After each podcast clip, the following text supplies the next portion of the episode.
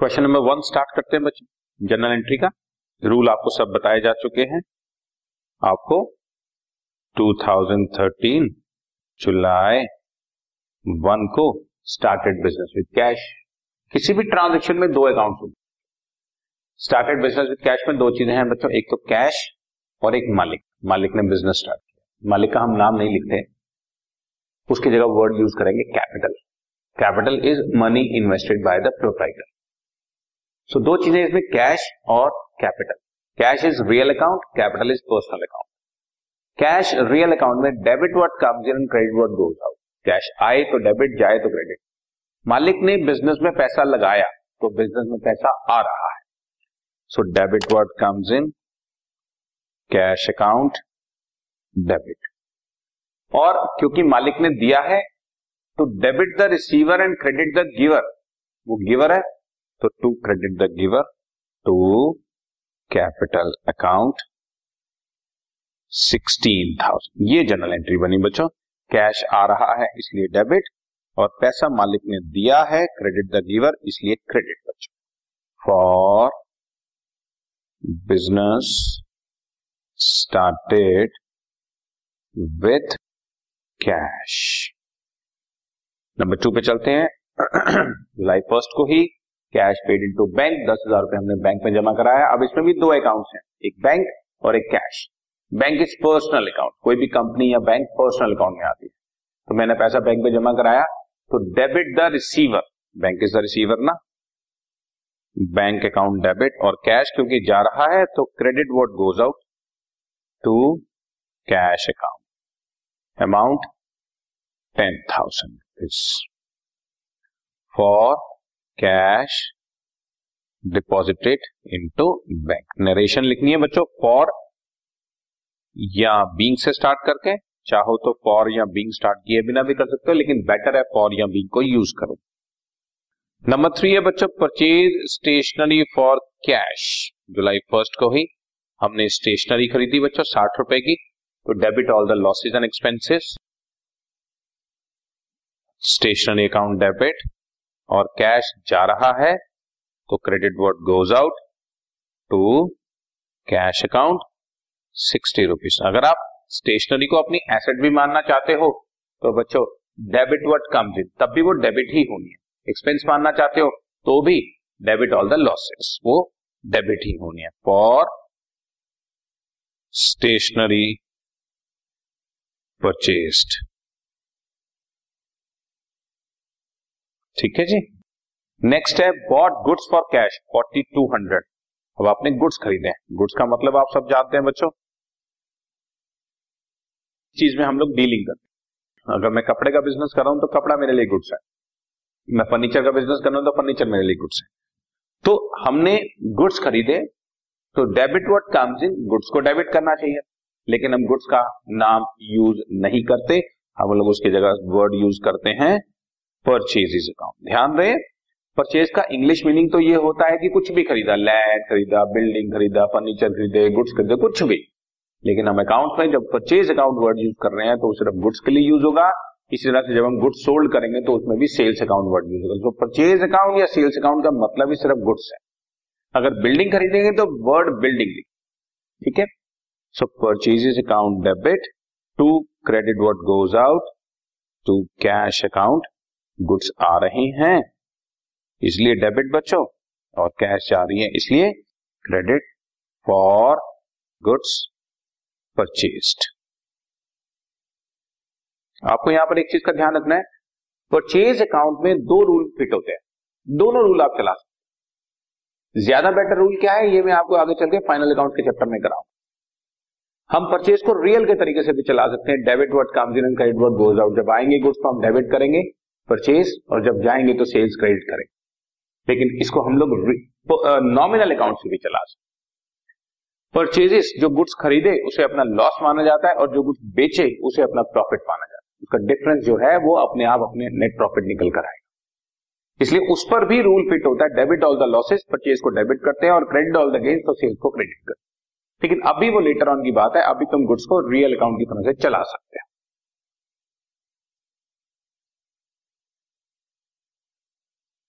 ये ट्रांजेक्शन थी बच्चों आपकी जुलाई सेकेंड को, ठीक है? जुलाई सेकेंड अब जुलाई थ्री को आपके सामने है purchase postage stamp purchase postage stamp बीस रुपए की ये वाली ट्रांजेक्शन जब पोस्टेज स्टैम्प हमारी एसेट होती है तो entry postage stamp account debit या postage and telegram debit to credit what goes out to cash account बीस रुपए आपके पास से कैश जा रही है फॉर स्टैम्प्स परचेज बच्चों, बहुत सारी जगह पे स्टैम्प्स को कैश की तरह से यूज़ किया जाता है। इस वजह से उसको एसेट वर्ड भी बोल दिया जाता है। इसके बाद बच्चों फिफ्थ को सोल्ड गुड्स फॉर कैश है बच्चों, पंद्रह सौ रुपए का सोल्ड गुड्स फॉर कैश यानी कि आपके पास कैश आ रही है, गुड्स जा रही है। कैश आ रही है, debit what comes in, cash account debit, और गुड्स जा रहे हैं। So to sales account amount जैसा कि मैंने आपको बताया फिफ्टीन हंड्रेड का अमाउंट है for goods sold for cash ठीक है जी। इसके बाद नेक्स्ट ट्रांजेक्शन पे चलते हैं। फिफ्थ के बाद बच्चों सिक्स है bought office furniture from Banerjee brothers देखो, इसमें हमें कैश या क्रेडिट का कुछ भी वर्ड नहीं लिखा। तो आपको ये समझना है, मैंने आपको अकाउंटिंग में भी समझाया हुआ है कि जब पार्टी का नाम लिखा है और कैश नहीं लिखा तो दैट मीन हमने उधार पर खरीदा। सो फर्नीचर खरीदा है बैनर्जी ब्रदर से एक हज़ार रुपए का। तो debit what comes in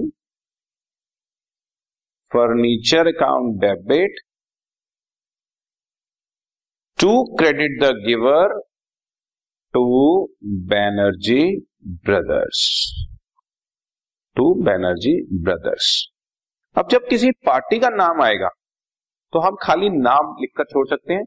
और अगर चाहें तो अपोस्टॉफी एस लगाकर अकाउंट लगा सकते हैं Banerjee brothers account apostrophe s लगाकर अकाउंट लगाएँगे। जैसे फॉर एग्ज़ाम्पल अमित है तो अमित अकाउंट मोहित है तो मोहित अकाउंट संजय है तो संजय अकाउंट अपोस्टॉफी एस लगाना पड़ेगा। अदरवाइज़ खाली संजय, अमित, मोहित लिख सकते हो आप।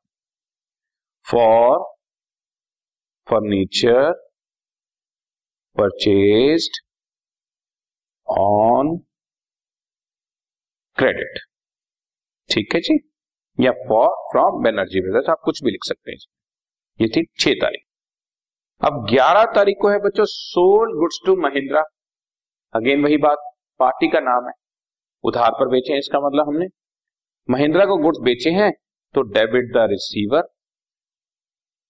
Mahindra's account debit. To credit what goes out, बच्चों। To sales account.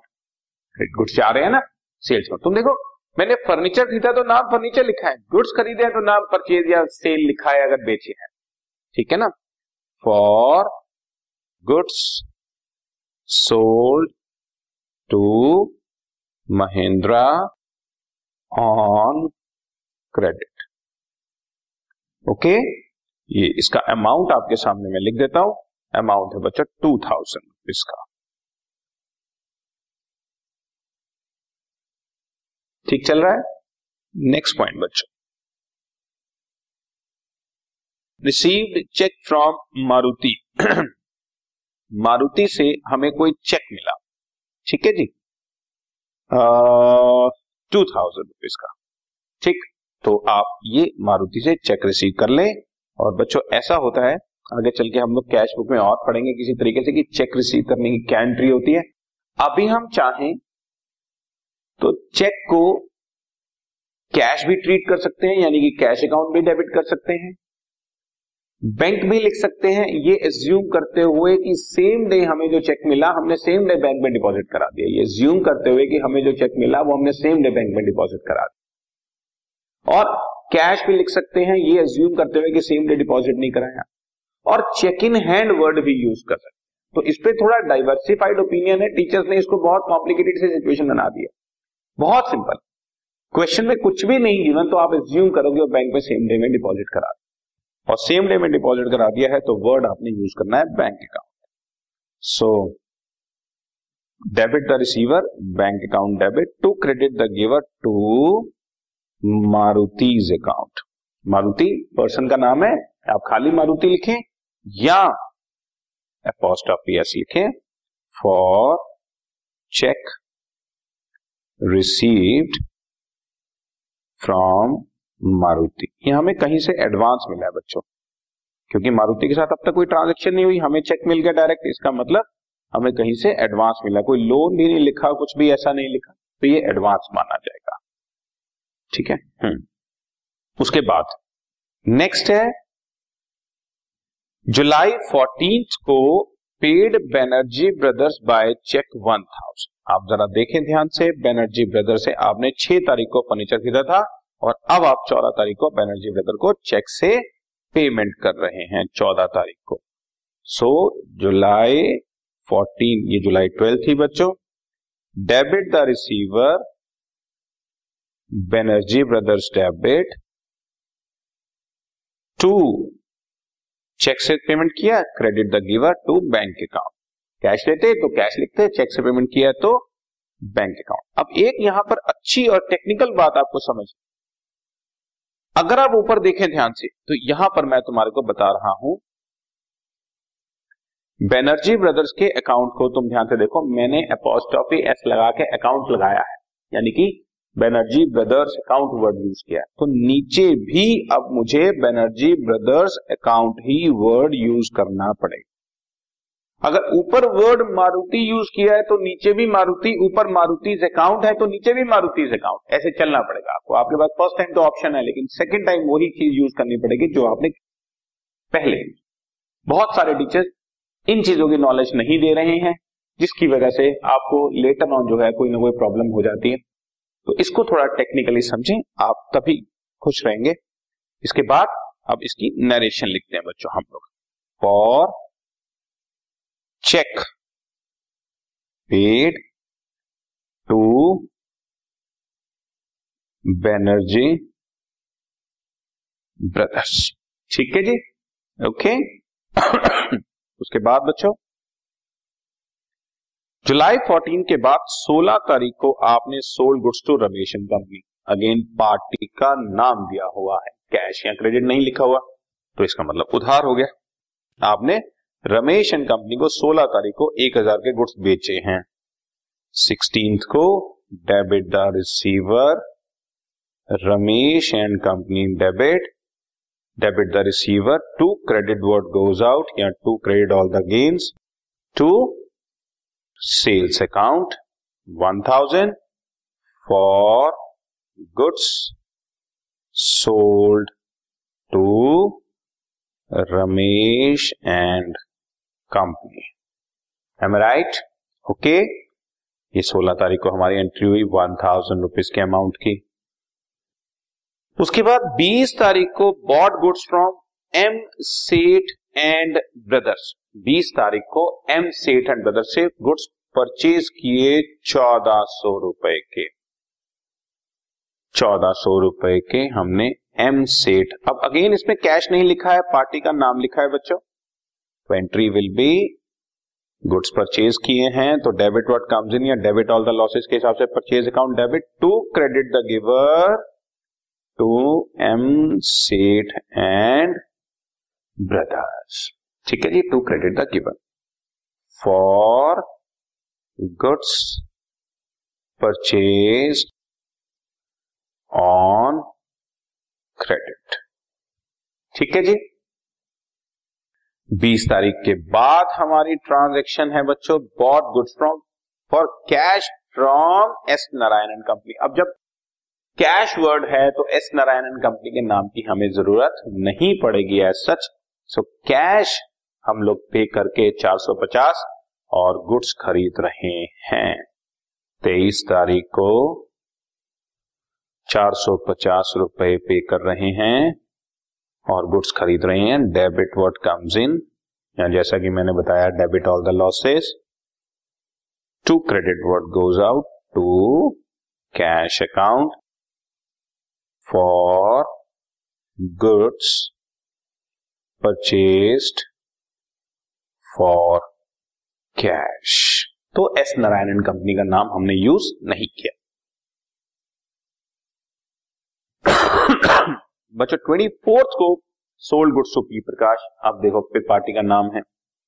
पी प्रकाश को हमने गुड सोल्ड किए हैं चौबीस तारीख को सात सौ रुपए के। चौबीस तारीख को सात सौ रुपए के पी प्रकाश को गुड सोल्ड किए हैं तो debit the receiver, P Prakash debit. Spelling कुछ गलत हो गए हैं। इसको मैं थोड़ा ठीक कर देता हूँ। पी प्रकाश है बच्चों, प्रकाश P R A K A S H P Prakash debit to sales account for goods sold to P Prakash. ठीक चल रहा है? ट्वेंटी फोर्थ को, उसके बाद ट्वेंटी फोर्थ के बाद ट्वेंटी सिक्स को Ramesh and company paid on account on account से तुम्हारा कोई लिंक नहीं। ऑन अकाउंट का मतलब जिसके साथ हम लोग थोड़ी बहुत डीलिंग शुरू कर रहे हैं, ये डीलिंग पहले से चल रही है। यहाँ तो हमने बिज़नेस स्टार्ट किया है तो इसलिए डीलिंग अभी शुरू हो रही है। पर आमतौर पर आपके रनिंग बिज़नेस में इस तरह की डीलिंग चलती रहती है। आप पैसा लेते रहते हैं गुड्स बेचते रहते हैं गुड्स सेल सेल करते रहते हैं गुड्स खरीदते रहते हैं, फिर पैसा देते रहते हैं, फिर लेते रहते हैं, इस तरह से। So Ramesh and company paid on account का मतलब रमेश एंड कंपनी ने हमें पाँच सौ रुपया कैश पे किया है। और वैसे भी इस क्वेश्चन में मैं देख रहा हूँ तो 16 तारीख को तुमने रमेश एंड कंपनी से एक हज़ार के गुड्स खरीदे हुए हैं। अब एक हज़ार के गुड्स खरीदे हैं तो हमने उनको कहा पैसा दे दो तो उसने हमें 500 दे दिया। ऑन अकाउंट का मतलब भाई, अभी बैलेंस जो है, बाद में दे देंगे। तो 26 तारीख को रमेश एंड कंपनी से कैश लो बच्चों। Debit what comes in cash account debit to Ramesh and company 500 for cash received from Ramesh and company लिखना है, लिख दो, कोई बात नहीं नहीं लिखना तो भी चलेगा। 26 तारीख के बाद बच्चों paid S Seth and brothers by cheque in full settlement यहाँ पर एक मिसप्रिंटिंग लग रही है मुझे क्वेश्चन में। बच्चों, ये एम सेट है। एम सेट है, यहाँ पर आपको सामने एम सेठ एंड ब्रदर्स को मैंने चौदह सौ रुपए गुड्स उससे खरीदे थे। लेकिन अब जो मैं उसको फुल सेटलमेंट में तेरह सौ सत्तर रुपए पे कर रहा हूँ बच्चा। किसी से मैंने चौदह सौ रुपए गुड्स खरीदे तो चौदह सौ रुपए देने हैं। लेकिन फुल सेटलमेंट में मैं उसको तेरह सौ सत्तर रुपए दे रहा हूँ। फुल सेटलमेंट का मतलब बस, अब आपका मेरा अकाउंट क्लोज तो बाकी तीस रुपए अपने आप डिस्काउंट ऊपर रमेश एंड कंपनी को एक हज़ार रुपए हमने लेने थे। तो 500 मिले हैं, बाकी 500 मिलेंगे, क्योंकि ऑन अकाउंट है। फुल सेटलमेंट है तो मतलब चौदह सौ का हिसाब किताब क्लियर बाकी अपने आप डिस्काउंट हो जाता है। तो आपने चेक से उसको पेमेंट कर दी है, क्योंकि आपने उनसे गुड्स खरीदे थे। तो एम सेट है बच्चों चेक से पेमेंट कर दिया आपने। Debit the receiver M Seth and brothers debit चौदह सौ रुपए हमने देने थे। टू बैंक अकाउंट एक हज़ार तीन सौ सत्तर रुपए दिए। बाकी तीस रुपए बचे हुए to discount. Credit all the gains. मैंने किसी को चौदह सौ रुपए देने, तेरह सौ सत्तर दे रहा हूँ तो बाकी अपने आप वो डिस्काउंट रिसीव्ड की फिगर होगी। ये हमारे लिए गेन हो जाता है ये हमारे लिए गेन हो जाता है। मैं दोबारा बताता हूँ। हमने चौदह सौ रुपए आपको देने थे।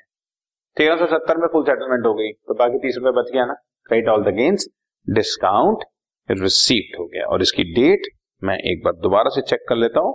इसकी डेट थी बच्चों, अट्ठाईस तारीख। ठीक है? अट्ठाईस तारीख को। उसके बाद नेक्स्ट डेट पे लिखी हुई एंट्री पेड सैलरी बच्चों। थर्टी फ़र्स्ट जुलाई को पेड सैलरी पाँच सौ रुपए। सैलरी पे की debit all the losses and expenses salary account debit to credit what goes out to cash account पाँच सौ रुपए मैं सैलरी पे कर रहा हूँ फॉर सैलरी पेड ठीक है जी? फॉर सैलरी पे और इसी डेट पे लास्ट में लिखा हुआ है रेंट इज़ ड्यू ये लिखा हुआ है, बच्चों rent is due but not paid rent is due but not paid का मतलब रेंट ड्यू तो हो गया है, देना तो है, लेकिन अभी तक हमने दिया नहीं है।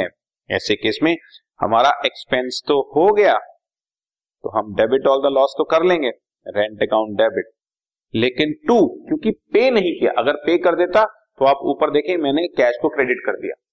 लेकिन यहाँ पर अभी पे नहीं किया तो क्या करूँ? तो ऐसे केस में इसको अपनी लाइबिलिटी बनाया जाता है और लाइबिलिटी बनाने के लिए इसका वर्ड बन जाता है। अकाउंटिंग इक्वेशन में भी मैंने आपको बताया है। कोई भी एक्सपेंस जो ड्यू है बट नॉट पेड है, उसे आउटस्टैंडिंग बोलते हैं। जो ड्यू है बट नॉट पेड है, उसे आउटस्टैंडिंग बोलते हैं।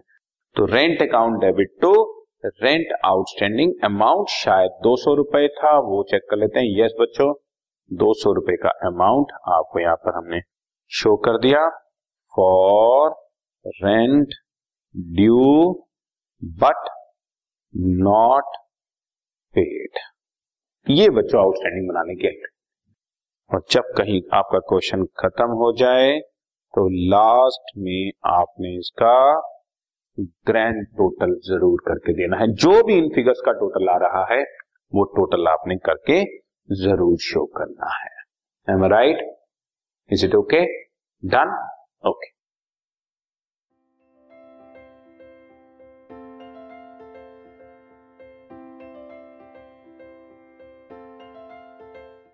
this podcast is brought you by Hubhopper शिक्षा अभियान अगर आपको ये पॉडकास्ट पसंद आया तो प्लीज़ लाइक शेयर और सब्सक्राइब करें और वीडियो क्लासेस के लिए शिक्षा अभियान के यूट्यूब चैनल पर जाएँ।